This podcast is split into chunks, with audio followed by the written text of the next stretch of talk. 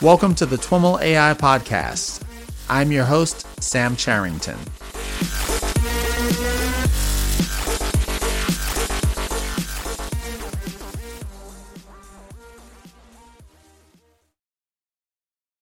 Um, and I think then it's time to uh, to hand it off uh, uh, to kick off uh, the first uh, session here, which is going to be the panel sessions with the topic AI applications in food delivery. Although a lot of the topics and questions that will come up and the use cases will be relevant to many of you, not just food delivery.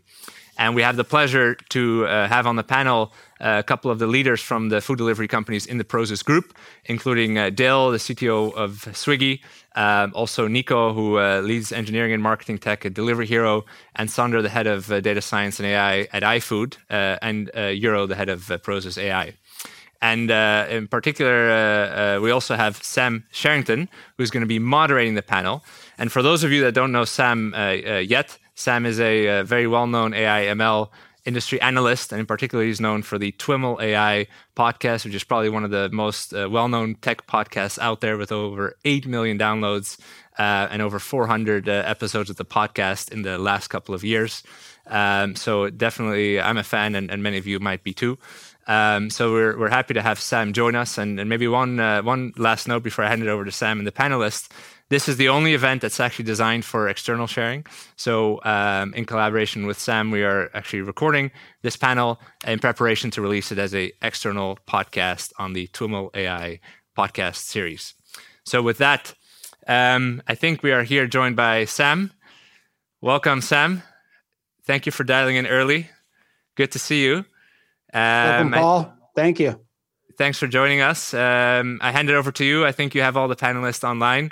Uh, so we'll reconvene uh, at the end. Good luck and have fun.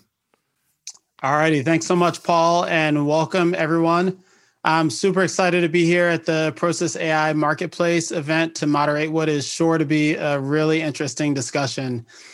When we think about the many ways that AI technologies have and will impact the world, one of the most important areas of opportunity is to help meet a very fundamental need that people have, uh, and that is eating.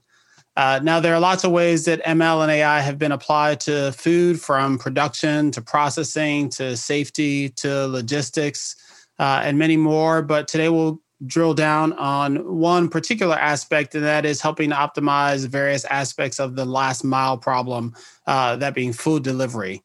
Uh, and I'm joined by four guests today. Uh, as Paul mentioned, these are all technical leaders in billion dollar businesses in the food delivery industry uh, operating in various parts of the world. Uh, Euro Beinat, head of AI at Prosus. Uh, Euro's based in Amsterdam. Sandor Caetano, head of data science at Sao Paulo based uh, iFood. Nicholas Gannon, director of engineering of marketing technology at Delivery Hero, which is based in Berlin. And Dale Vaz, chief technology officer of Bangalore based Swiggy. Uh, over the next hour, we'll be we'll be exploring the various ways in which machine learning plays a role in helping these businesses overcome uh, the various challenges that they face. Uh, a couple of quick points before we dive in. Uh, Paul mentioned these, but I'll reiterate them. First, the session is being recorded and will be shared with the broader TWIML community via the podcast. And second, I am monitoring the Slack channel that's been set up for this panel. So if uh, at any point you have a question, please drop it into the Slack and I'll try to make sure that it's answered. Let's start with a quick round of introductions. Uh, I'd like for each of you to take a moment to share just a bit about your role, uh, an overview of your company and the markets that it serves, uh, and a bit about the history of data science uh, at your company. Let's start with you, Euro. Hi, Sam, thanks a lot. So, my name is Euro, and I act as a global head of AI data science at Prosus. As a group, we have data science teams in every organization um, across the globe, and a team that works with them all, which is the team that I lead, and is based here in Amsterdam. Um, I joined Prosus about two and a half years ago. I work in this field many, many years before it was called the way it's called now. Um, I have a background as an entrepreneur, an executive, academic, and I still manage to teach courses of data science at university. So, um, as it comes to Prosus, we, a, we are a global internet uh, consumer company. and uh, we are now one of the largest investors in the world. And since the listing uh, in Amsterdam, we're actually the largest uh, European consumer internet company. Uh, we serve over a billion uh, customers around the world. Um, what we focus on, which is specific of the way we work, we, we focus on great consumer internet initiatives like food delivery, typically by partnering with entrepreneurs which have a local presence, so great local entrepreneurs that use technology to address big societal needs. And we tend to focus on countries that have a, very high uh, long term potential. And we have presence in Central and Eastern Europe and uh, South America, Asia, and Middle East. And you see that the panelists are actually a reflection of that geography uh, that we care about. We work in many sectors in classifieds, uh, payment and fintech, food delivery, education, healthcare, health tech, uh, and retail, and so on. And actually, one of the main reasons why we're here in this panel is that we uh, increasingly put artificial intelligence and machine learning in everything that we do. So I'm really, really happy that we found the opportunity actually to get together to discuss all this. Awesome. Thanks, Euro. Sandor? My name is Sandor. Uh, I'm Chief Data Scientist of iFood. iFood is a, a food delivery company in Brazil. We are market leaders here. Uh, we also operate in Mexico and Colombia and I I have been working in iFood for one year and a half now, and but the history of uh, uh, AI in, in, in, iFood also has the same time because uh, previous to that uh, we mostly used AI for analytics purposes. So basically, business had a question, uh, somebody pulled all data they, that they put, uh, build a model, and that model uh, became a suggestion, a recommendation. Do this, do that, and then the business could uh, uh take that uh, recommendation, do it, or or just leave it. Uh, when I joined iFood, we basically built a team. We, we started hiring a bunch of people. We acquired some companies, and now the team has a few dozen data scientists and we're basically applying AI everywhere in the company, from logistics to, to marketing to uh, fraud, for instance. Uh, I've been working with AI like Euro even before it was called AI or, or, or data scientist existed. Uh, I worked as a consultant for, for a few years, for lots of years. And then I joined a, a fintech company in Brazil, and I'm in iFood since uh, April last year. Great. Nicholas? So, he- hello everybody. I am the Director of Engineering of the Marketing Tech Department in Delivery Hero. Um, my background is from telecom engineering, actually. And my interest in data came from the time I was working um, in automation, the monitoring of telecommunication networks.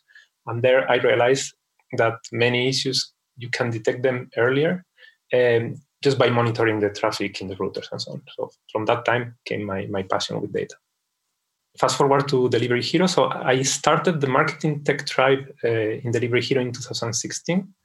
At the beginning, it was mostly data engineering capabilities, uh, but then we also started building uh, more capabilities. So a little bit like Sandor was saying, um, in our case, it was starting from data engineering. Uh, then we added uh, data science. We also added product, backend, frontend, and so on to be able to build full products.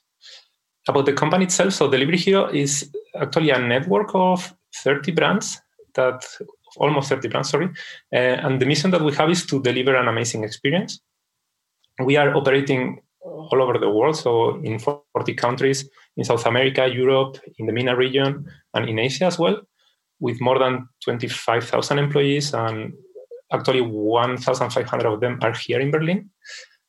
Um, but Delivery Hero actually is not only about online food ordering anymore. It's also pioneering quick commerce, which is about bringing household goods to customers uh, as fast as possible and in small batches. So this also we are diversifying here. Um, actually, as a group, uh, Delivery Hero, we hit uh, 4 million orders per day uh, delivered uh, recently. And yeah, just a little bit about the organizational approach. So in I think that in Delivery Hero, the way we organize data science is very often we it's embedded in the squad. So, for example, uh, I don't know the in my case, marketing tech. Very often we have data science uh, working together with backend, frontend, and data engineers to build full products, as opposed to have a separate department. And for this reason, we have basically data scientists in all the verticals of Delivery Hero, all the departments, and even in the local entities, uh, working with all local brands. And that's all about me and Delivery Hero. Thanks. Great, thank you. Uh, Dale, how about a little bit about, about your background and Swiggy? Hi, everyone. Um, this is Dale. Um, I am the Chief Technology Officer here at Swiggy back in India. Swiggy is a five year old company. Uh, we started with the premise of delivering food. Today, we are India's largest on demand uh, delivery, hyperlocal delivery company.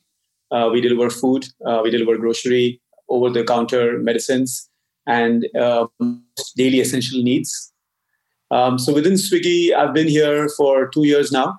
Uh, before that, uh, I was with Amazon for about 11 years. Um, I was largely based in Seattle and uh, I was also one of the founding members of the Amazon India AI team. Um, at Swiggy, uh, we have a pretty good team of scientists. Uh, Swiggy has been working on AI for about three years now. Um, and uh, we've organized our AI team into a team that focuses on the here and now business problems around discovery, around optimization for logistics and customer service and so on. And then we have a separate applied research team that focuses on some of our big bets around voice, text, and image processing. So that's about Swiggy and me. Okay, great. Um, we will be diving into a bunch of the use cases that you all mentioned. But before we do that, uh, let, us talk a little bit more about the food delivery business. Uh, Euro Prosus is a leader in food delivery in 36, some 36 markets. Uh, share a little bit of context for the company's interest in, in food delivery. Clearly, it's a significant investment that the company's made. Yeah, yes, it is, and um, it's, uh, uh, we're actually very, very excited about the opportunity of food delivery, and we, we have been uh, excited for a long time. So first of all, it's um, uh, as you mentioned before, is one of the most essential needs, right? So uh, we consume it every day, but the way we consume it um, is changing because of many factors, so demographics, urbanization, and so on. And and there is a market where there is a significant consumer spend, and this spend is being disrupted by technology. So there are many things that uh, the characteristics of this food business, which makes us comfortable because it's a sort of environment where we know how to operate. So we have a long history of serving consumers with platforms uh, before in classifieds, but also in payments. So it, it has that element there. And it is a very attractive platform with a massive growth opportunity globally, by the way. It's not in any single country globally. And as you know, Dale and, and Nicholas and, and also Sandor will pro- probably uh, touch on later, it has many adjacent markets as well. Right? So if you put all these factors together, it addresses a big societal need. It has the element of being disrupted by uh, technology, and it has this massive opportunity globally. So that's the reason why we're interested in that. And by the way, we also see that you know, especially when you look into first-party delivery, so when we actually control the entire chain from from consumers to restaurants and so on, um, we have many more touch points with uh, consumers, with restaurants, and so on. And that's where data science and machine learning starts getting the real core of what we do. So it is interesting, but it's also interesting because um, we can increase efficiency, make deliveries faster and more reliable, and so on through technology and through machine learning and AI. So it has many, many elements that we care about as group, and uh, and that's the reason why we, we we have invested a lot in food. Great. Uh, Dale, help us understand in broad terms the structure of uh, food delivery, how the business works, who are the players involved, and what does it take to really do food delivery at scale? Yeah, so um, food delivery is an interesting business. Uh, it's just another category in the overall on demand space. So when you think about the on demand business, it's quite different from the traditional commerce business in the fact that we have three players in the typical on demand space there's the consumer uh, who's obviously looking for a service or a product. There is a vendor or supplier who's able to provide that service or a product. And then you also have a driver who's also actually providing that service of being able to pick up the product and deliver it to the customer.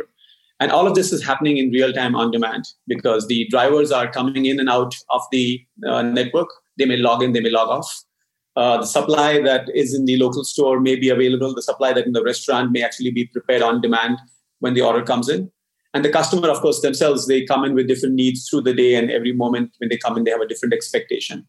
So when you think about the space of food delivery as an uh, as an abstraction of the larger on-demand uh, business, it's really a pretty complex problem of trying to do real-time optimization, where you're really focusing on optimizing uh, the entire experience in near real time, in on-demand, and you're doing this at a very minute scale. Uh, for example, in e-commerce, if you place an order for something, you may expect to get it in 12 hours, maybe in 24 hours.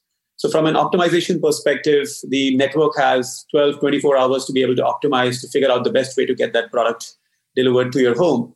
Uh, but in the case of food delivery, uh, like in the case of Swiggy, our average order delivery time is around 32 minutes.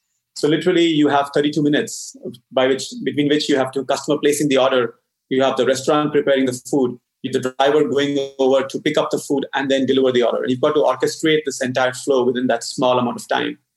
So with food delivery, it's basically this real-time optimization done at a very micro scale, and then you do it millions of times a day, uh, depending on the number of orders and transactions you have. So this kind of scale, this kind of complexity is really what's exciting about this business and what, what makes it tick. Awesome. Uh, so thus far, we've been talking about food delivery as if it's one problem. Uh, but from our previous conversations, uh, I know that uh, there are a lot of the differences in the way that each of your companies uh, approaches food delivery, and a lot of the uh, what's at the core of those differences are the various challenges that you each face in, in your market. So, uh, to help us understand some of those differences, let's explore the markets that that each of you serve from the perspective of the challenges that they uh, offer your various companies. And we'll start out with uh, Nicholas. Uh, tell us a little bit about the you know the unique challenges that Delivery Hero faces. I believe that the biggest challenge uh, for Delivery Hero is what I was mentioning earlier, uh, that we operate in very different regions. Uh, we have I mean, they are completely different from economic point of view, cultural point of view, and so on. Um, so for this reason, we have local entities with which own the product and themselves. So we have uh, different uh, applications and websites and so on. So the way you order is slightly different uh, from one entity to another. Um, this also um, creates the need of having local teams, uh, especially regarding data science, because they will need to optimize for their particular use case. And in my in my case, uh, as you know, for marketing tech, uh, what we can see is that uh, different regions have different responses to the marketing activity. So in some areas they can be very sensitive to social media, for example. Uh, in some areas they can be very sensitive to vouchers, and um, this makes pretty hard to, for example, if you want to build a model to optimize marketing spend, to have a single model that works for everybody. That's probably our, our main challenge. Right. Sandor? Well, in Brazil, as, as I said before, we are uh, market leaders here by a big margin, which means that uh, most of our challenges are to keep growing, uh, but that growth comes from, uh, of course, new customers that never tried food delivery before, or uh, and this is the most difficult part, a change in habits, right? So how people uh, usually use food delivery services. Also, we have, and I'm not sure if this is also true for the other countries, but we have two ways of working with delivery. As Euro said before, you have the first party delivery where the iFood does everything. Basically, we place the order and we find someone to do the delivery for you. But we also have what we call marketplace, in which the restaurant operates their own uh, fleet of uh, delivery people, right? So both markets have different dynamics. In, in, one of those markets, we are basically optimizing everything uh, from end to end, from the the way we do recommendations for you to the way we're going to do this delivery and when. And on the other, uh, we also do the recommendations, but we, we basically lose track once the order is placed. So, how do we make sure that the experience for the customers is the same or is, is equal, right? Awesome. And Dale? Yeah, um, we see a lot of interesting challenges, but also opportunities uh, for tech uh, in the space in India.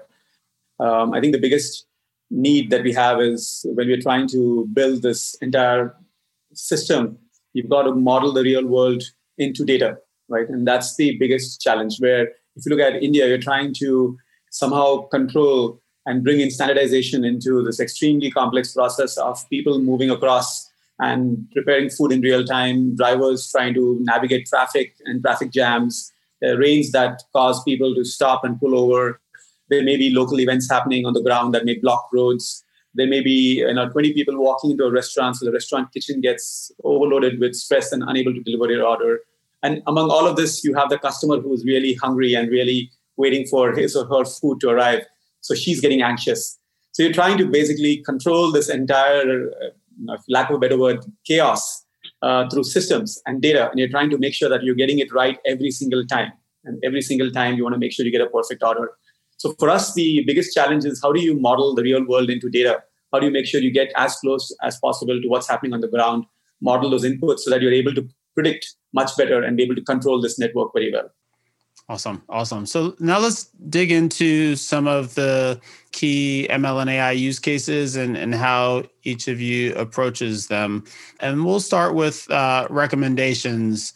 And in particular, Dale, uh, tell us a little bit about the way that you approach recommendations for food delivery at Swiggy you know you mentioned that in your background you came from amazon uh, that's a company that you know does a ton of recommendations. Is this a, a you approach recommendations similarly in at swiggy and in food delivery uh, or is it a you know a very different uh, set of requirements?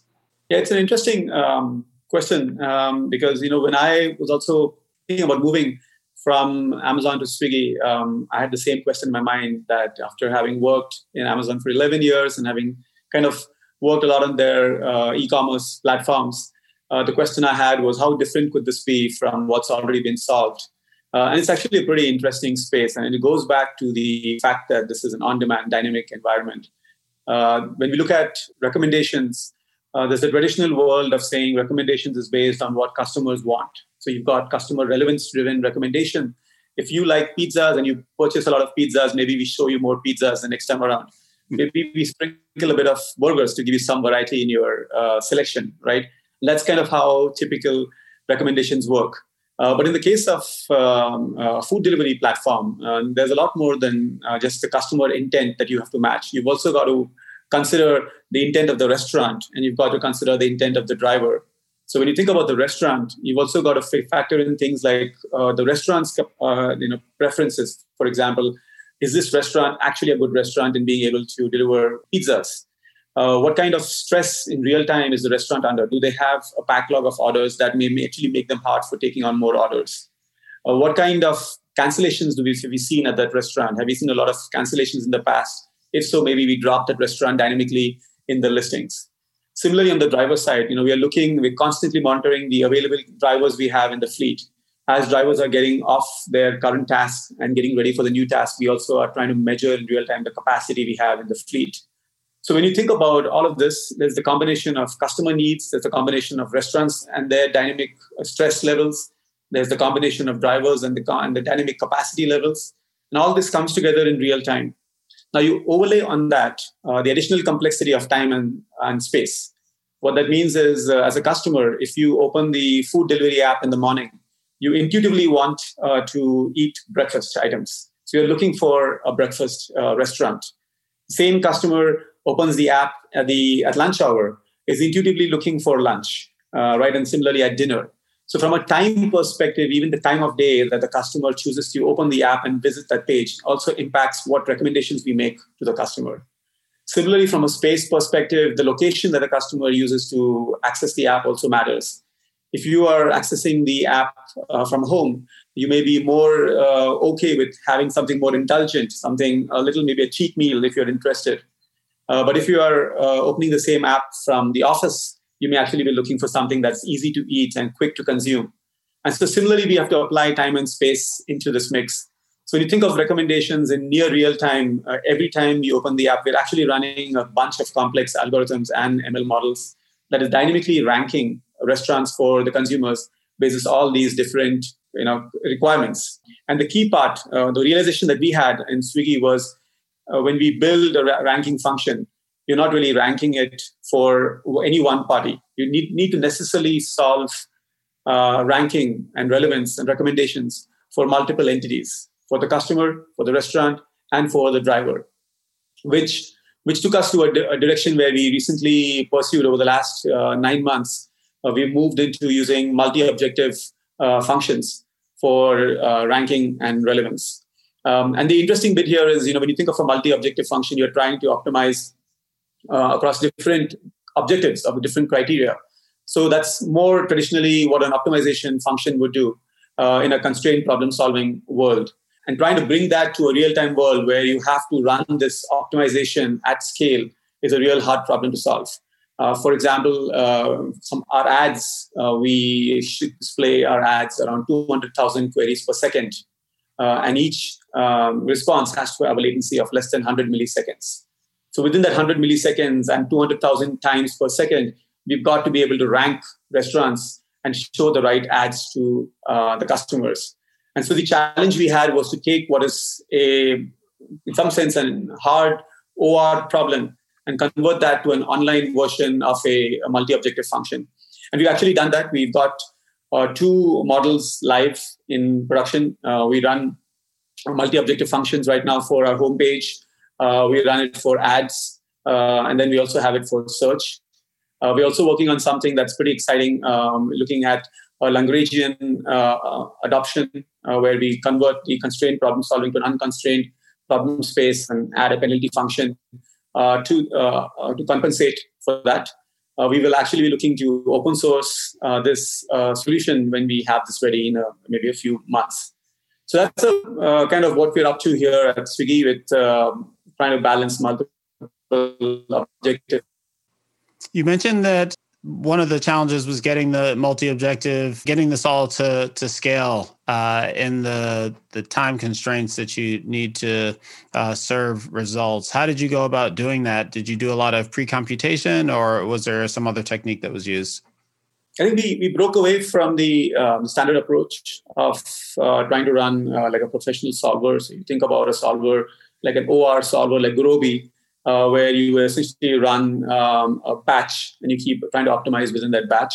So we broke away from that. I think one of the interesting solutions was to go from trying to apply a constraint solving problem solving space to uh, actually convert that to an unconstrained problem solving space, which reduces the complexity. Uh, but then uh, when you add uh, a penalty function to that, you're able to compensate for the lack of efficiency in that. Uh, so I think applying the concept of uh, looking at this from an optimization space, but not necessarily using traditional OR is what we've done. Um, we won't be able to talk specifics, um, obviously, because this is a public um, um you know, uh, um, podcast. Uh, but um, I think some of the uh, ideas we most likely will open source and share them over a blog post in a few months uh, once we've got more data to share. Awesome.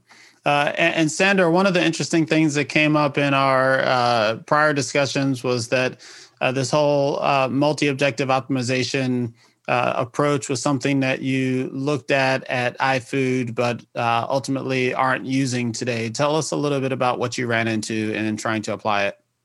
So yeah, we looked at into this kind of optimization, but um, as I told you guys before, we in iFood, we are uh, market leaders, big margin, and our growth comes from changing behavior of customers, right? Uh, and what it means is that when, when you got new customers coming from expanding to newer cities in the country, or uh, uh, this, this uh, most of the, the, the high income customers are already using the app.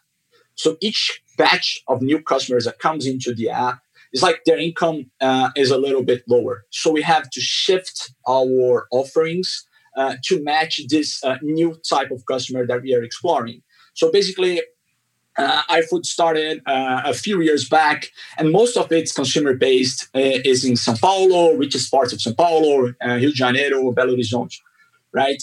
And it starts expanding to smaller and smaller cities with different in most cases lower incomes.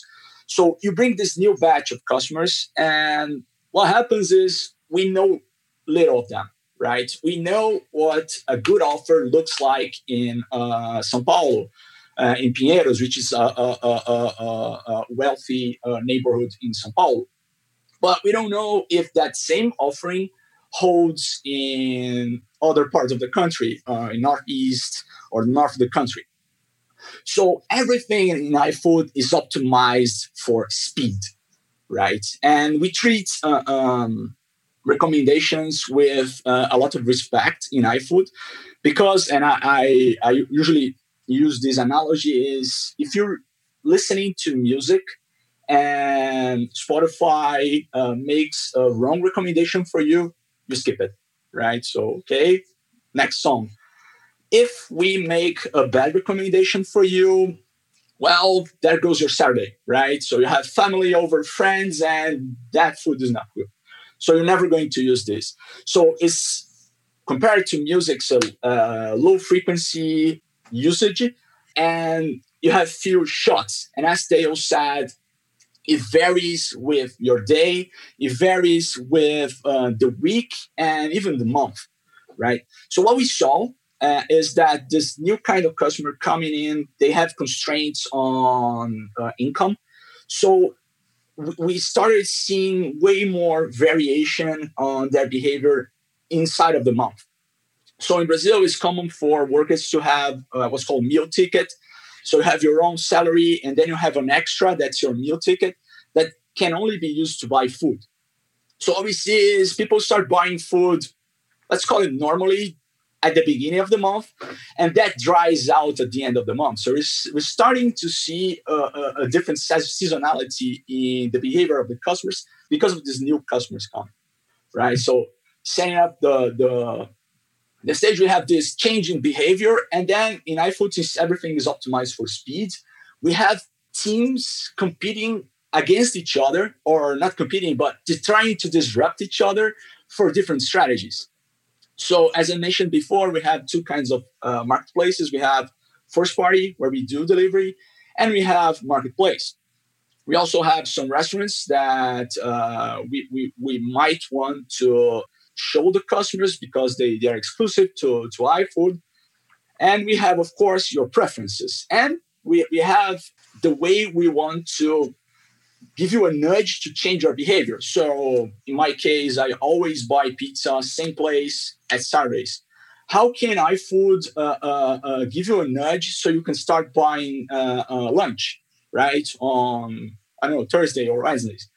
So pick these multiple teams, each team uh, working on a specific part of the app and uh, this changing dynamics from our customers and that's a nightmare to, to, to, try to put it all in one algorithm.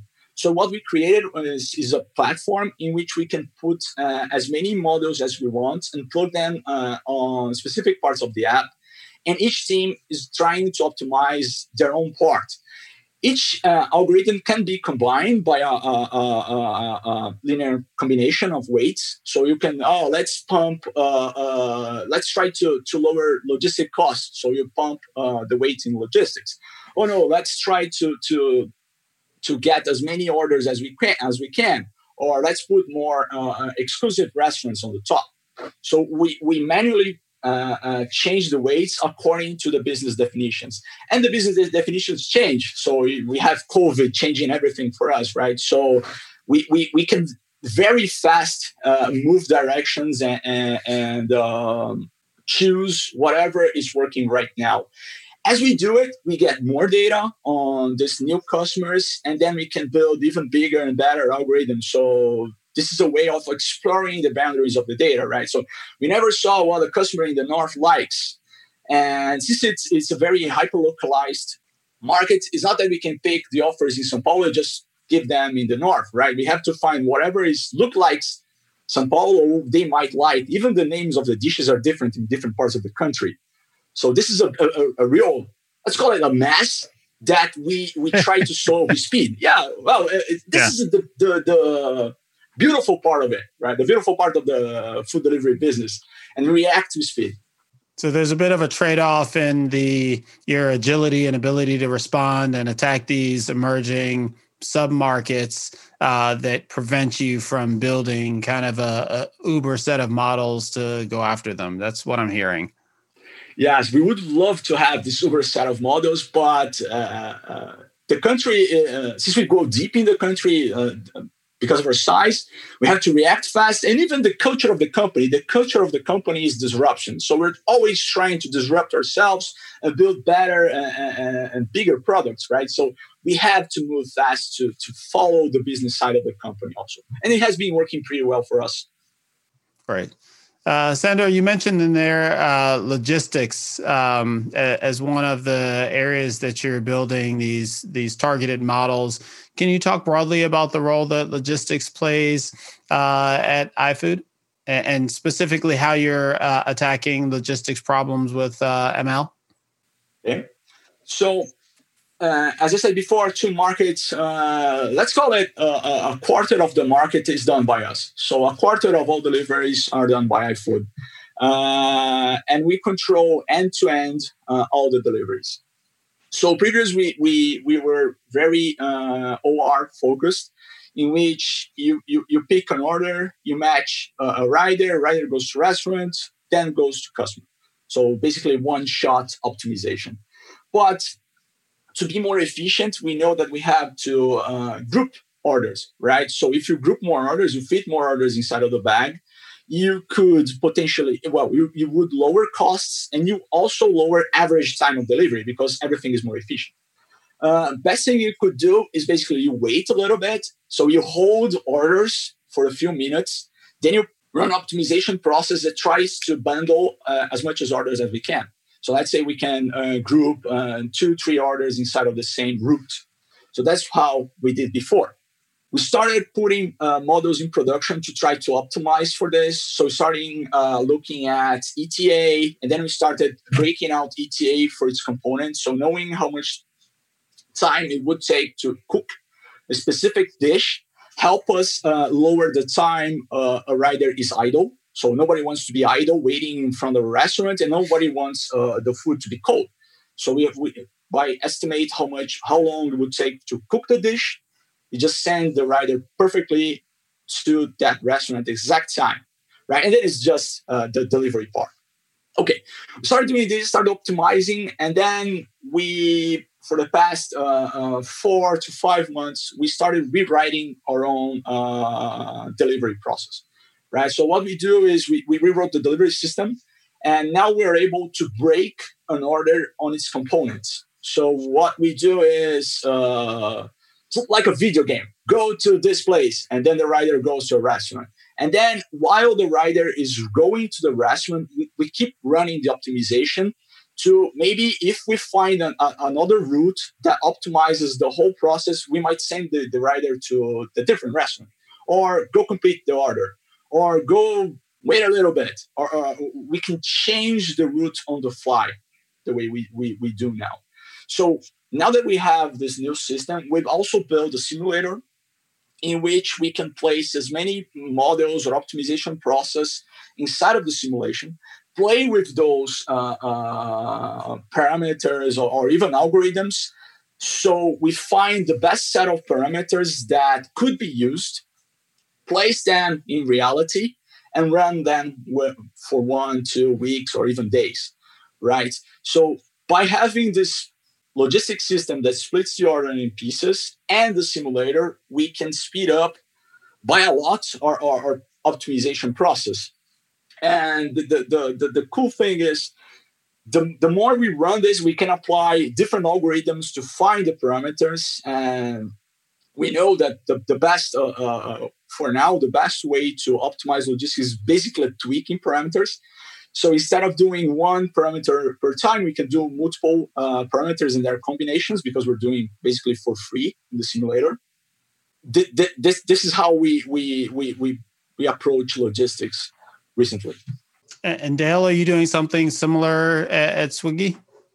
Yeah, we um, we broadly have a very similar approach. Uh, we look at the breaking down the different legs of the delivery, as Sandor talked about, and building time series based predictions for individual legs. Um, and then you feed that into an optimization algorithm that then starts to weight weigh between customer experience, the cost of delivery, uh, as well as other criteria. Uh, for example, um, in India, uh, a big portion of the variability comes also from the driver itself. Uh, so if the driver has been in the system for some time, uh, then their chances of doing an on-time delivery is higher. Or if the driver has even delivered to a certain um, customer address before uh, or uh, area pin code, uh, their chances of delivery are much better. So we also look at driver familiarity uh, with the area as another criteria, as an example of a criteria that feeds into this assignment algorithm. Now beyond that, though, what's uh, something that we're doing in India, which is to build uh, what we call Swiggy Maps, uh, which is essentially uh, our version of the last last mile. So when you think of Google, and Google does an amazing job uh, with being able to, you know, kind of help people go from point A to point B, and then you have real time information like uh, traffic um, and road road conditions and so on. So that's what Google does really well, and we think that's best done by Google. Um, but then when we think about um, the last last mile, which is from the time the driver reaches the location till the time they actually reach the door of the customer, there's an interesting amount of complexity that goes on there, and especially so in places like India, which is extremely dense and very poorly marked uh, addresses. So, for example, uh, many apartment complexes may have two entry gates. One gate's on one end, the other gate is on the other end, uh, and they insist that uh, drivers and any people doing commercial delivery use uh, the commercial gate. But when a driver shows up, and when you look at the gate address in uh, Google, it'll show you the address that most uh, residents take because that's what's most heavily trafficked, right? So it'll ask you to go to a certain gate. When the driver shows up, the security people at the at the gate ask them to go all the way around uh, the campus and show up at the back of the campus. And that means you're spending five, six minutes in kind of navigating and parking and again going back and all of that. So when you think about uh, the last last mile, and you think about a driver right now, the driver is pretty much left helpless from the time they see the pin on the map till the time they actually have to reach the door, uh, because uh, the pin doesn't really tell them how they need to get to that customer or even to that restaurant's location. So with Swiggy Maps, uh, we are kind of taking all the uh, uh, the geospatial data that we instrument uh, from our drivers' devices, and we are building algorithms to basically do a couple of things. One, uh, you've got to understand the customer's address. Um, so you want to know which address the customer is referencing, and that's interesting in India because addresses are unstructured, and there could be you know, ten different ways in which you can describe the same building uh, you can describe it based on landmarks. You can describe it based on roads. You can describe it near the, the, the temple behind the tree, uh, and so many different ways. And they're all pretty good ways to actually get to that place. But for a system, we need to be able to understand that address. We need to be able to extract structure from that address. So one part of that Swiggy Maps team is basically trying to understand, given a free form address, how do I understand which locality does this address belong to? Which uh, point of interest does this um, address belong to right? And that's a whole set of algorithms focusing a lot more on the combination of natural language understanding around the text of the address itself as well as being able to try to create a hierarchy if you may uh, within that uh, address structure. The second set of problems in swiggy maps is saying now that you know the address uh, you're starting to look at where the driver is, uh, is is traveling. And now you've got to figure out is the point that the driver uh, at the point of delivery. So when you look at the lat long of the, of the driver, are they actually at the address you're, you're supposed to be at? And so now you've got to figure out from the location ping data that you get, how do you cluster that location ping data to understand which specific lat long on the map is the driver at? And location data is exceedingly variable. Uh, you know, you get anything between a 50 meter um, radius accuracy when you're looking at a, a GPS and so we there we apply a lot of uh, algorithms. We use, for example, uh, DBSCAN, uh, which is a density-based clustering algorithm, uh, to be able to cluster the points of the drivers when they reach the address, so that when you cluster the point and you combine that data set with activity information, we're able to actually identify the precise gate of the uh, of the of the apartment so we've got these models running where, uh, for a meaningful number of our uh, of our apartment complexes, we can accurately identify the gate to which the driver needs to come based on all the previous driver uh, locations and the pings that they've had to that specific address. So for us, Swiggy Maps is an area where we continue to invest in it. The intent of Swiggy Maps is to actually be able to provide drivers um, high quality information about the last last mile, give them information about entry points and so on, and that I think will help augment our experience uh, from an on-time delivery perspective. It'll also help reduce the driver pain that they have experienced when they're trying to deliver to a new address. Um, that's one interesting bit. Uh, the second interesting bit uh, we are also working, working on is trying to figure out how do we do uh, perfect order delivery. Uh, and this goes into trying to reduce some of the uh, anomalies that we see uh, during delivery. Um, and, they, and I think um, it's probably true for most places, but in India, we also see a lot of cases where uh, you have um, drivers uh, who you know deliver food, but maybe the customer did not receive it, and so you have a claim for a refund, and you've got to figure out who is at fault here. And so you're trying to figure out how do you make sure you identify is there somebody abusing the system? Uh, and there it's really about trying to detect anomalous behaviors uh, among our drivers. Uh, if you can, you know, think about the scale. At some point, um, we were we had more than 200,000 drivers on our fleet. So each of these drivers are delivering multiple orders in a given day uh, to millions of customers. You're trying to figure out among all those different customer contacts coming in, which of these customer contacts are truly because there was something wrong, versus which percentage of these contacts were because somebody is trying to game the system. Uh, and, the, and the gaming could be the customer trying to game the return policy. It could be the driver who may actually not have delivered but claim to have delivered. And in some cases, it could also be the restaurant who may have said that they put the item in the bag but didn't really put the item in the bag. So there are a lot of different variables in this, and there's one big area where we're working on and trying to really get a handle of trying to figure out where do we have abuse to ensure that we're providing a great experience to our customers while also trying to minimize abuse in the entire delivery chain.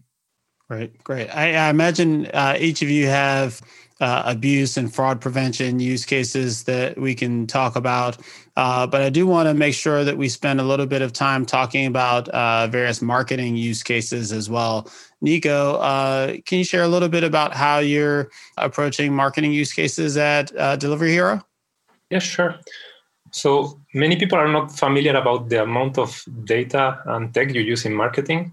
Um, but we have pretty interesting use cases as well. Um, and I have a few examples. For example, um, there is the big problem or the big challenge of uh, allocating the market the marketing spend. Um, in the case of Delivery Hero, for example, um, the first half of the year we spent uh, almost 300 million euros in marketing. And then the question that we have here is how do we allocate this amount of uh, money across all the different local entities that we have across all the countries? And then at a second level, how do we allocate for each country the budget for the different marketing channels? So, for example, how much goes to Facebook, how much goes to Google, uh, to TV, and so on. So, in order to do that, of course, you can use some models and some optimization on top of it. Uh, we can talk later a bit more about that if you want. Uh, but the basis of that is actually to have strong measurement. Um, you cannot optimize if you don't know actually what is the effect of your marketing spend. And um, measuring the effect of marketing actually has also its own challenges. So I guess that most of the people in the audience, when they think about marketing, they will think about online marketing, uh, about uh, search results, about banners, and so on. Um, but actually, this is only the tip of the iceberg. We still have a more classical channels. So we still have uh, TV, we still have radio, we have billboards uh, on the streets, and so on. In this case, it's really, really challenging to know what is the effect of these particular campaigns because there are no clicks. Uh, you cannot really see how many people were looking at these ads, how many people would have ordered um, because of that. So um, there are some models that can help you uh, with measuring that. Uh, even with online uh, marketing, um, there are there are some challenges as well. You can collect data from the marketing partners. For example, you can ask Google, okay, um, this particular campaign that I was running, uh, which was about displaying this banner, uh, they can tell you every day how many, how much you spend, how many people look at this, even how many people click on it, and even if you send, uh, I mean, because you have a partnership with them, they can also tell you how many conversions or how many people order that click on this ad. the problem is that you don't know if they order because they click on this ad or because they had already seen uh, your brand on TV before, or because they actually have even a journey over different online channels. So for journeys that are over different online channels, there is a way of tracking and attribute an order to a specific person and saying, okay, so this person uh, ordered with us because first they saw a campaign in Facebook, then they made a search in Google and they click on the result and so on. Um, and this is what we call an attribution model, uh, so which we, we give weights to different marketing partners. But we are still missing the picture about uh, everything that is offline. And you, and also sometimes you miss a little bit the causality of what uh, led to what action. So these are this is one of the big problems that we have in in marketing, and uh, the way we solve this is both measurement actually and um, and the marketing budget optimization is with a lot of time series modeling.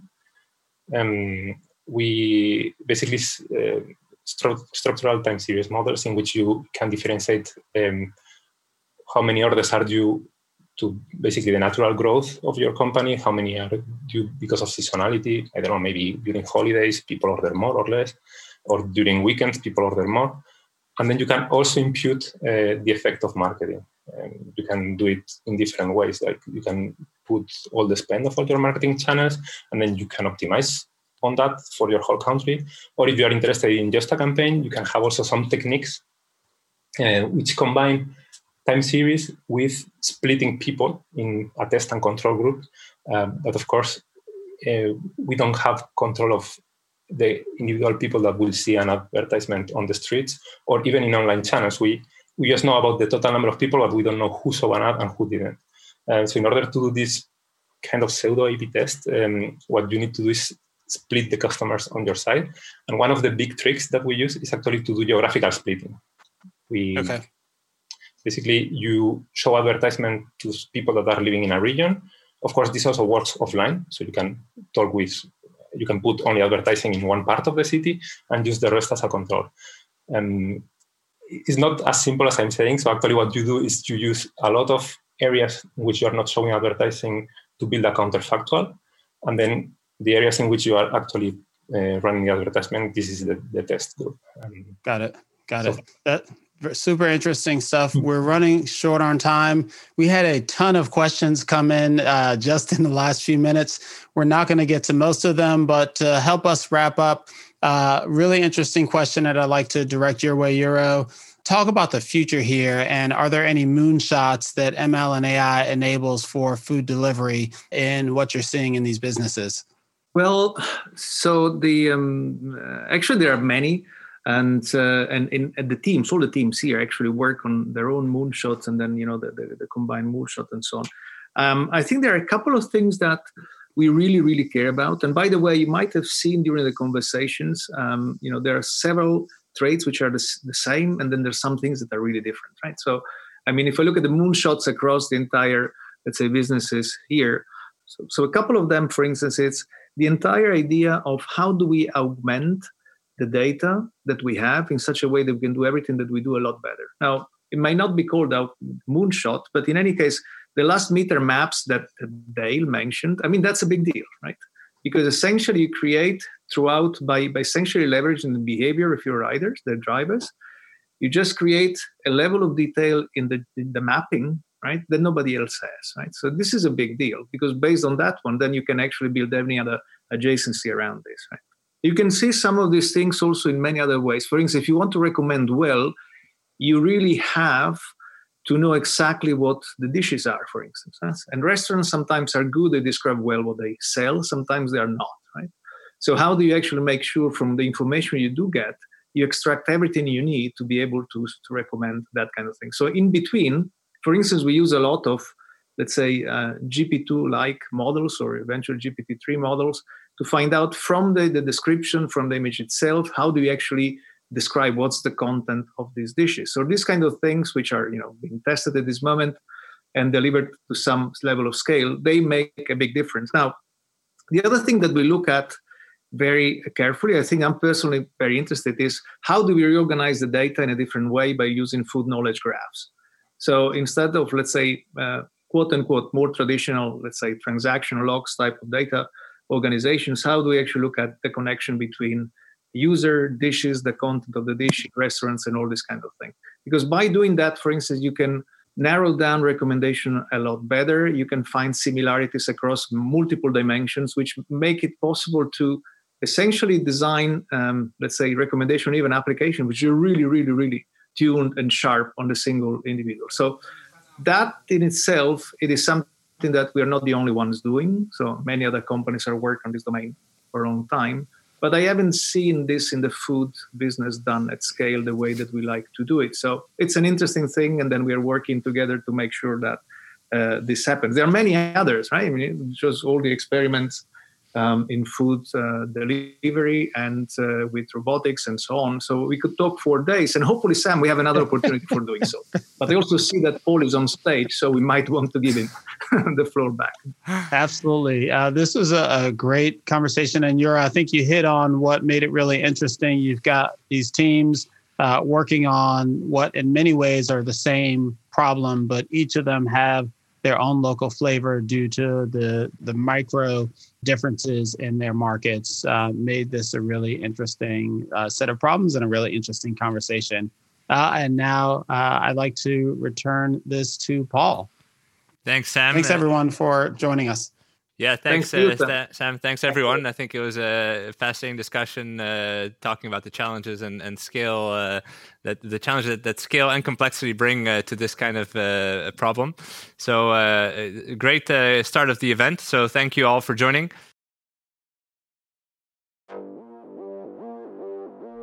All right, everyone, that's our show for today. To learn more about today's guest or the topics mentioned in this interview, visit twimlai.com. Of course, if you like what you hear on the podcast, please subscribe, rate, and review the show on your favorite podcatcher. Thanks so much for listening, and catch you next time.